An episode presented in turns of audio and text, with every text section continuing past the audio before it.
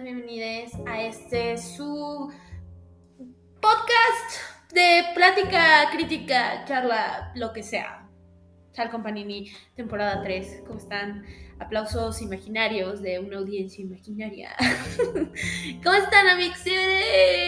Yo, pues yo, renovada, aquí lista para iniciar una temporada más de drama, de misterio, de tragedia, de emoción, de locura con ustedes, ustedes.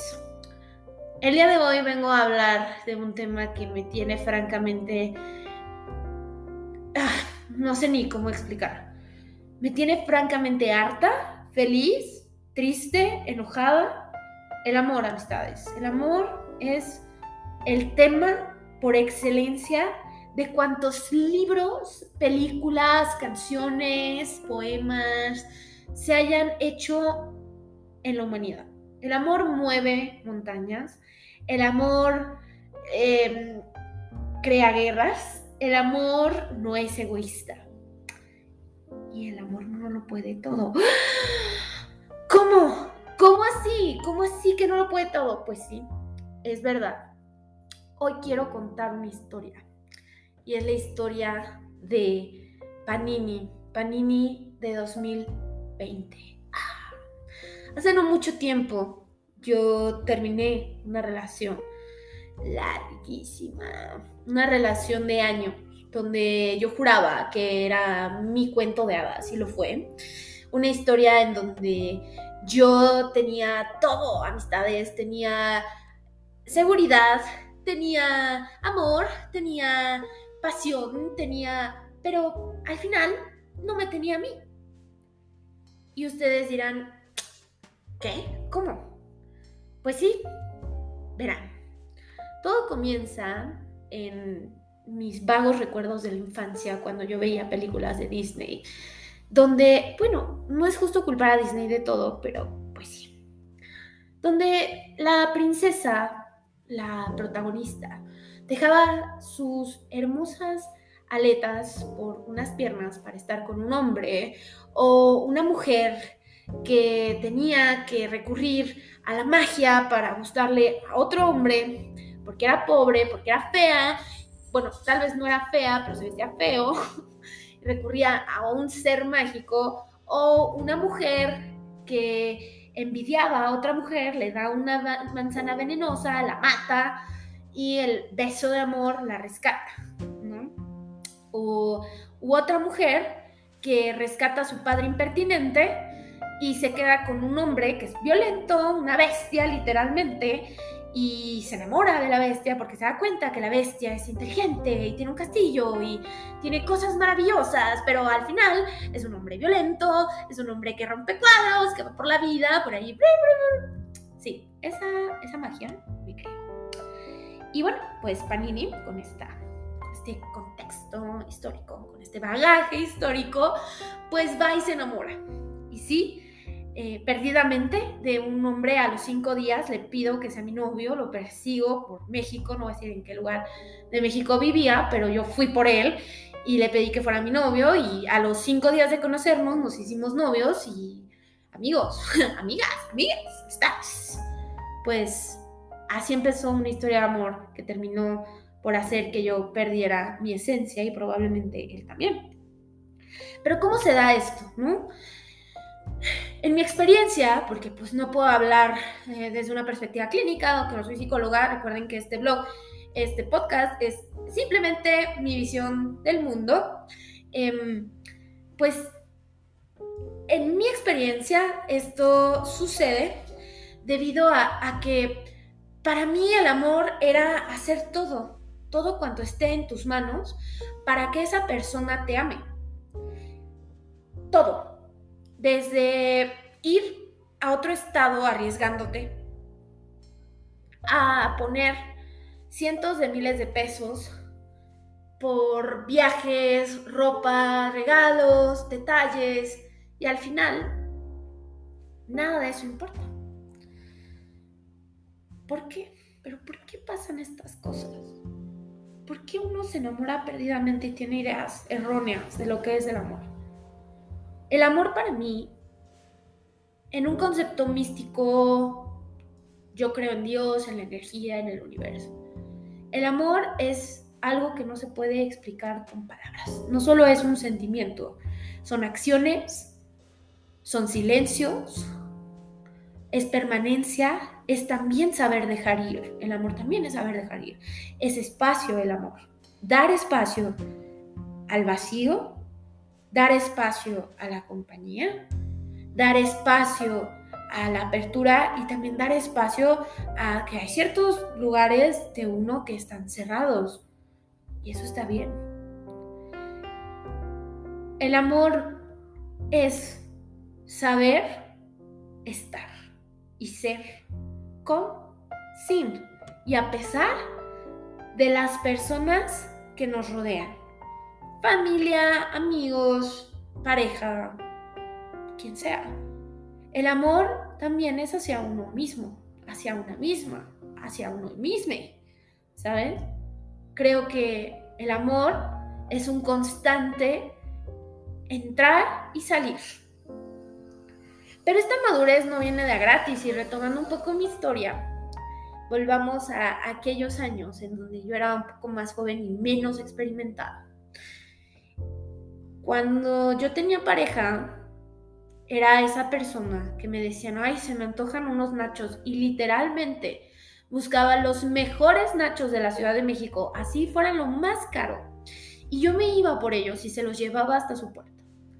Ay, es que tengo un problema pues yo lo soluciono. Ay, es que... Y yo ahí estaba. Y al final, cuando yo necesitaba que alguien estuviera para mí, híjole, no tengo tiempo, híjole, esto, híjole, aquello, puras excusas. Entonces yo me llenaba de resentimiento. Porque yo decía, híjole, es que yo soy capaz de dar tanto y los demás no son capaces de dar ni la mitad por mí, ¿qué estoy haciendo mal? ¿Qué está mal conmigo? Aquí quiero hacer una pausa de mi historia y compartir un poco de lo que he aprendido en estos años. No está mal mover montañas por la gente y ayudarla a resolver sus problemas.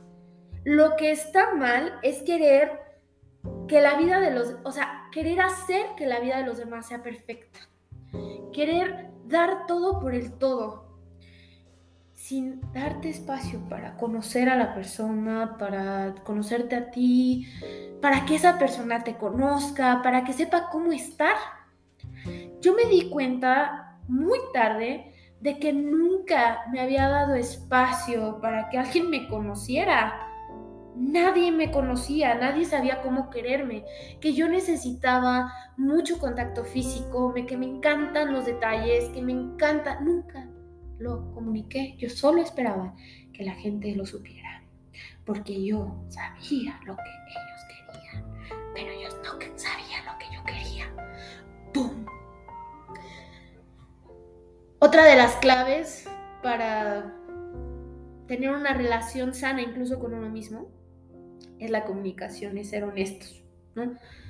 La comunicación es incómoda, amistades. Cuando uno te dice, ¿sabes qué? Te estás pasando intenso. La verdad no es cómodo. De hecho, se siente feo, pero es necesario.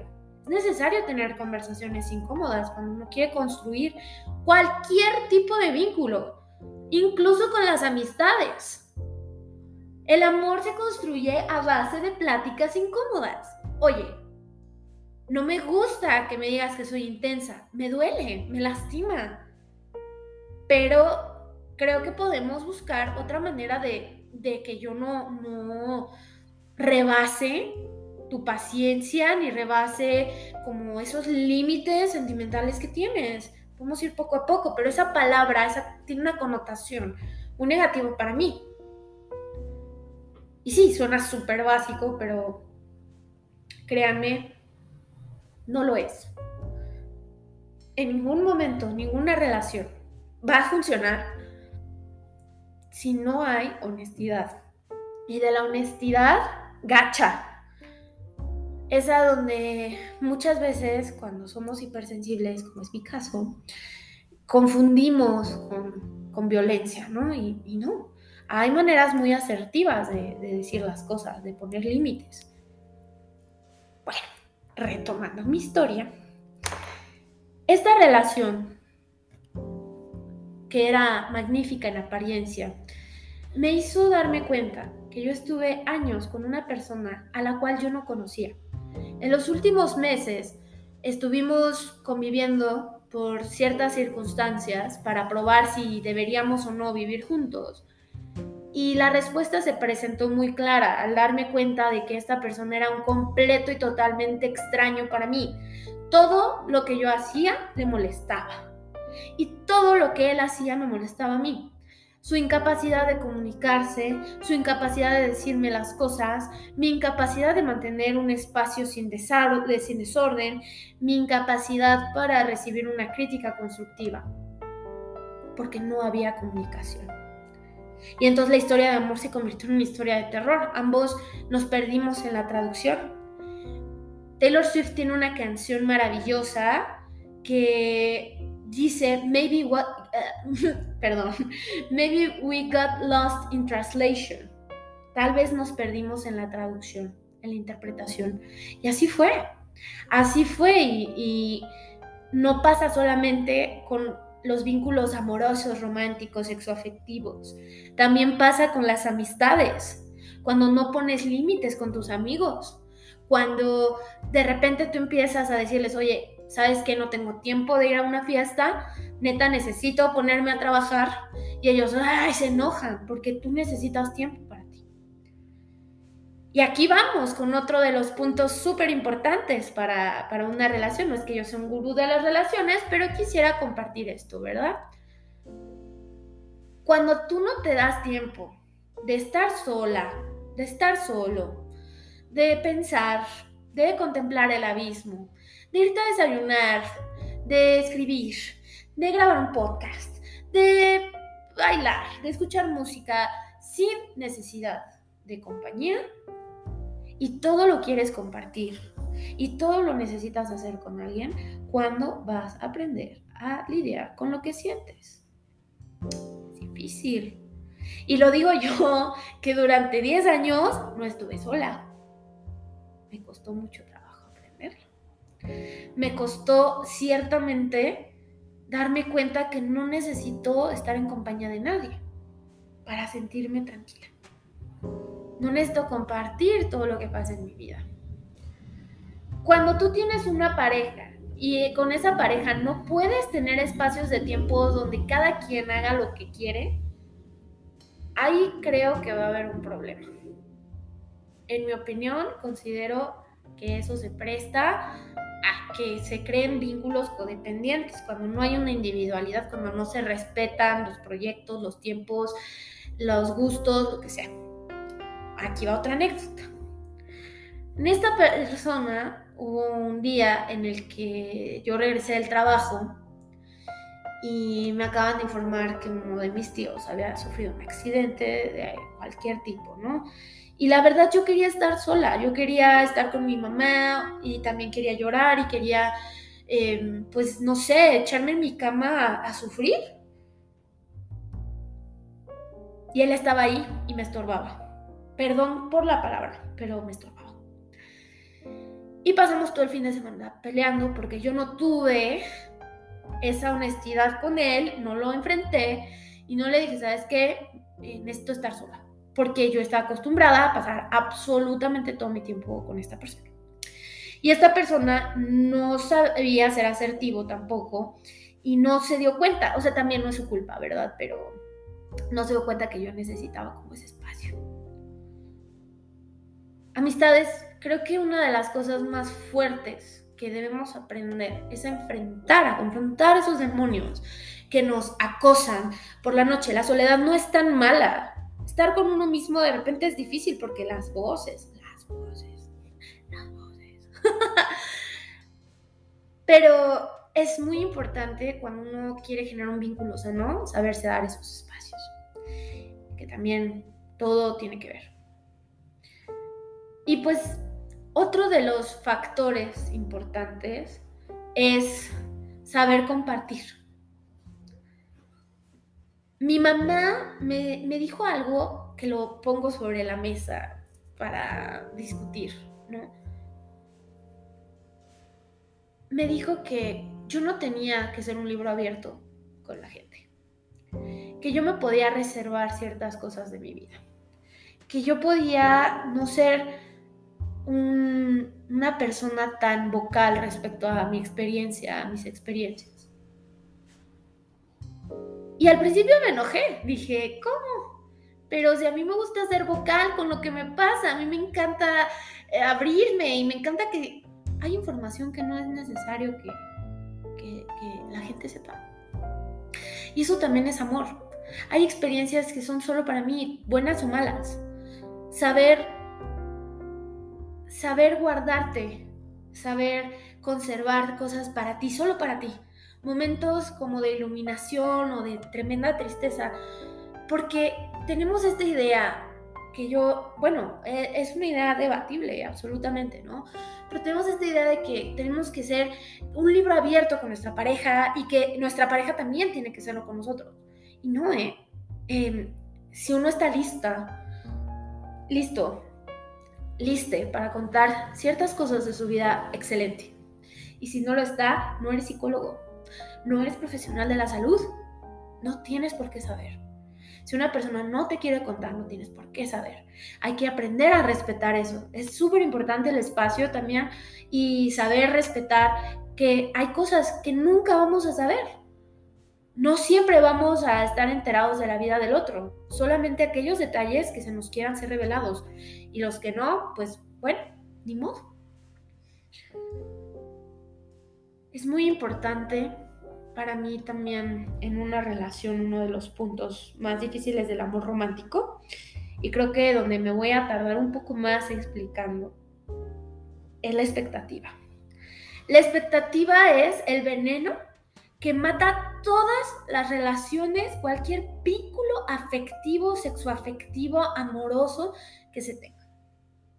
Las expectativas de cualquier tipo una expectativa de, ah, es que eh, esta persona me va a declarar su amor y vamos a ser muy felices juntos. ¿En serio? ¿Y qué tal que esa persona mañana encuentra a otra persona? Es válido.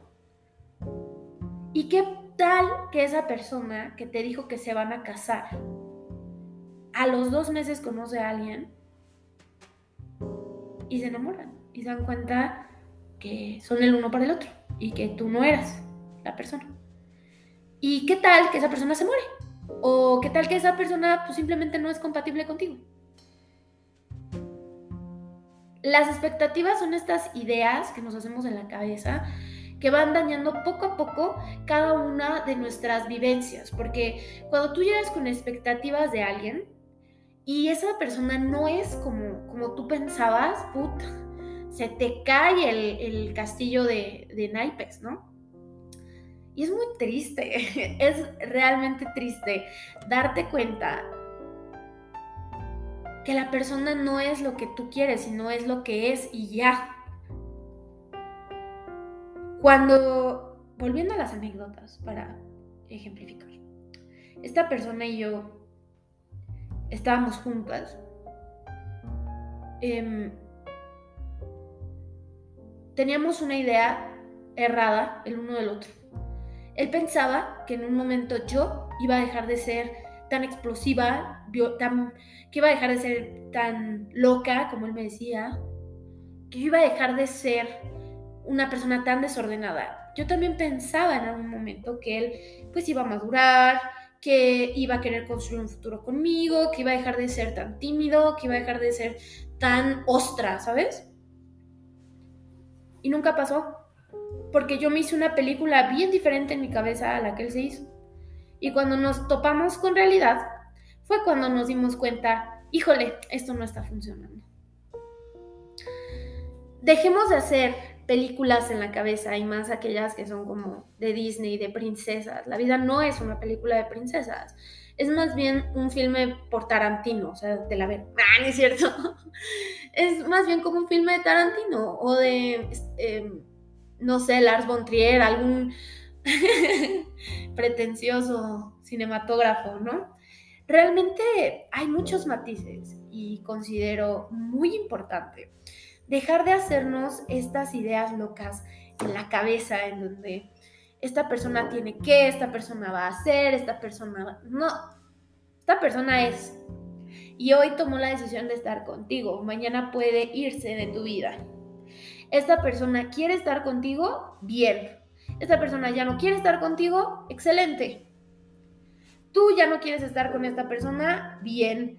¿Quieres estar con esta persona? Excelente. Pero tienes que aprender a amar en libertad y reconocer el siguiente y último punto de esta conversación es que todos cambiamos. Los seres humanos no somos estáticos. Surgen nuevos intereses, surgen nuevas ideas, vivimos nuevas experiencias, pasan cosas, podemos enfermarnos, podemos tener salud, podemos adquirir una propiedad, un nuevo trabajo, una nueva experiencia que nos va a transformar. Tú te enamoraste de mi versión en 2020. Pero puede ser que dos meses después pase algo, bueno o malo, y yo me transformo. El chiste aquí es, ¿me vas a seguir queriendo como una versión diferente de mí o vas a querer que yo siempre sea la misma persona? Eso no va a suceder. De veras no va a pasar. La gente cambia, para bien o para mal. Y eso también nos lo tenemos que hacer con los amigos, con las amistades. ¿Por qué? Porque todos los seres humanos evolucionamos. Todas las personas podemos un día amar a los Jonas Brothers y a los dos años decir, pinche banda culera, ¿no? porque pasan cosas. Porque vivimos experiencias. Porque viajamos a lugares. Porque conocemos personas y aferrarte a una idea de una persona que ya fue, es aferrarte a algo que no existe. Acepta a tu pareja, a tu amistad, a tu familia como lo que es una persona que va a cambiar, que siente, que tiene sus propios proyectos, que tiene una vida, que tú no eres su vida, que tú no eres su tiempo, que tú no eres su universo, que su vida no gira en torno a ti, que la vida de esa persona gira en torno a ella, que ella es su propio sol y tú eres tu propio sol. Lo más difícil para mí fue verme al espejo y decir, yo también tengo vida, yo también tengo ganas de hacer cosas para mí, de regalarme mi tiempo, de regalarme cosas a mí, de comprarme cosas, detalles, de llevarme a lugares increíbles. No tengo por qué ser una persona que no soy para gustarle a nadie. Si yo no les gusto como soy, entonces déjenme ir. También si una persona no te gusta como es, no va a cambiar por ti. Y si cambia por ti, uff, mejor déjala ir. La vas a lastimar mucho. Finalmente pasaron muchos años para que yo me diera cuenta que éramos como dos piezas de rompecabezas que no encajaban, pero se forzaron tanto a encajar que se lastimaron, se hundieron, se abollaron y probablemente sea muy difícil, muy difícil que encontremos una forma de encajar en este rompecabezas llamado vida, pero con mucho esfuerzo yo sé que sí. A veces yo me siento como un poco incomprendida en los temas del amor porque soy un océano ¿no? Soy un océano, igual que mucha gente. Y siempre me topo con güeyes que son lagunas. No tienen marea, no tienen profundidad, no tienen ganas de eh, expandirse, están muy felices siendo agua estancada. Bueno, me, veo muy generosa diciendo que son lagunas. Son charcos. Emocionalmente son charcos. Y a, a, ellos les gusta ser charcos, les funciona, está bien, no pasa nada. No lo digo desde una perspectiva grosera, son charcos, yo soy un océano. Y no se trata de que yo encuentre un océano, güey, se, encuentra de... Eh, perdón, se trata de que yo encuentre a una persona que acepte mi océano o que no lo acepte. Tal vez yo me quede sola para siempre. O tal vez la semana que viene conozca el amor de mi vida. ¿Quién sabe? Pero si algo he aprendido es que la persona correcta va a aceptar mi océano y cuando se sienta abrumado por mi océano me va a decir, hey, cálmate, necesito que te relajes tantito, necesito que me des tantito espacio. No es fácil, amistades. Amar es un acto de rebeldía constantemente, es un acto que te confronta, que, que, de repente es difícil, pero es maravilloso. Amar honestamente, libremente, es lo más maravilloso que tenemos como seres humanos. Y también creo que tenemos que dejar de tener miedo a amar. Amar es libertad. Si tú no amas a la persona libremente, entonces no la amas. La, la quieres poseer, es distinto. Pero en cuanto entendamos que los seres humanos son seres, almas, cuerpos, espíritus, que transitamos temporalmente por esta realidad, porque hay muchas realidades, que transitamos por esta realidad eh, un tiempo, cuando entendamos la grandiosidad que es la vida, en ese momento vamos a, aprender a amar libremente. Amar es más que el sexo, es más que las risas, es más que la compañía. Amar es comprender, es liberar. Amar es transgredir, es transmutar. Transgredir aquellas cosas que nos duelen, ¿eh? no transgredir a las personas. Transgredir en el sentido revolucionario de la palabra, de los estereotipos. Porque amar es magnífico en cuanto haya respeto, en cuanto hay magia. Finalmente, Panini dejó esta relación y se dio cuenta de que se había quedado vacía y ahora he recogido los pedazos que quedaban de mi corazón y mi corazón está joven de nuevo, dispuesto a amar, dispuesto a amar en libertad y de tener un amor real hacia mí misma, primeramente, hacia mi familia, hacia mis amistades y, ¿por qué no? Eventualmente tener una pareja que quiera compartir conmigo lo mejor y lo peor de mi vida. Porque así es, la vida tiene grandes altibajos. A manera de cierre, me gustaría compartir una pequeña reflexión donde dicen muchas veces que el amor lo puede todo en muchas películas esa es la premisa, el amor lo puede todo, el amor no lo puede ni debe poder con todo. Es bueno pedir ayuda, es bueno apoyarse de más personas, es bueno mirar atrás, apoyarse de uno mismo, es bueno rendirse, también es bueno rendirse cuando ya no se puede, cuando se es superado, cuando te ves superado de, ciertas cosas, de ciertas realidades. Es bueno dar un paso atrás y decir, el amor no lo puede todo, porque el amor no es perfecto y también es un acto de amor dejar ir. Lo que sea que se quiera dejar ir, a quien sea que se tenga que ir, eso también es un acto de amor.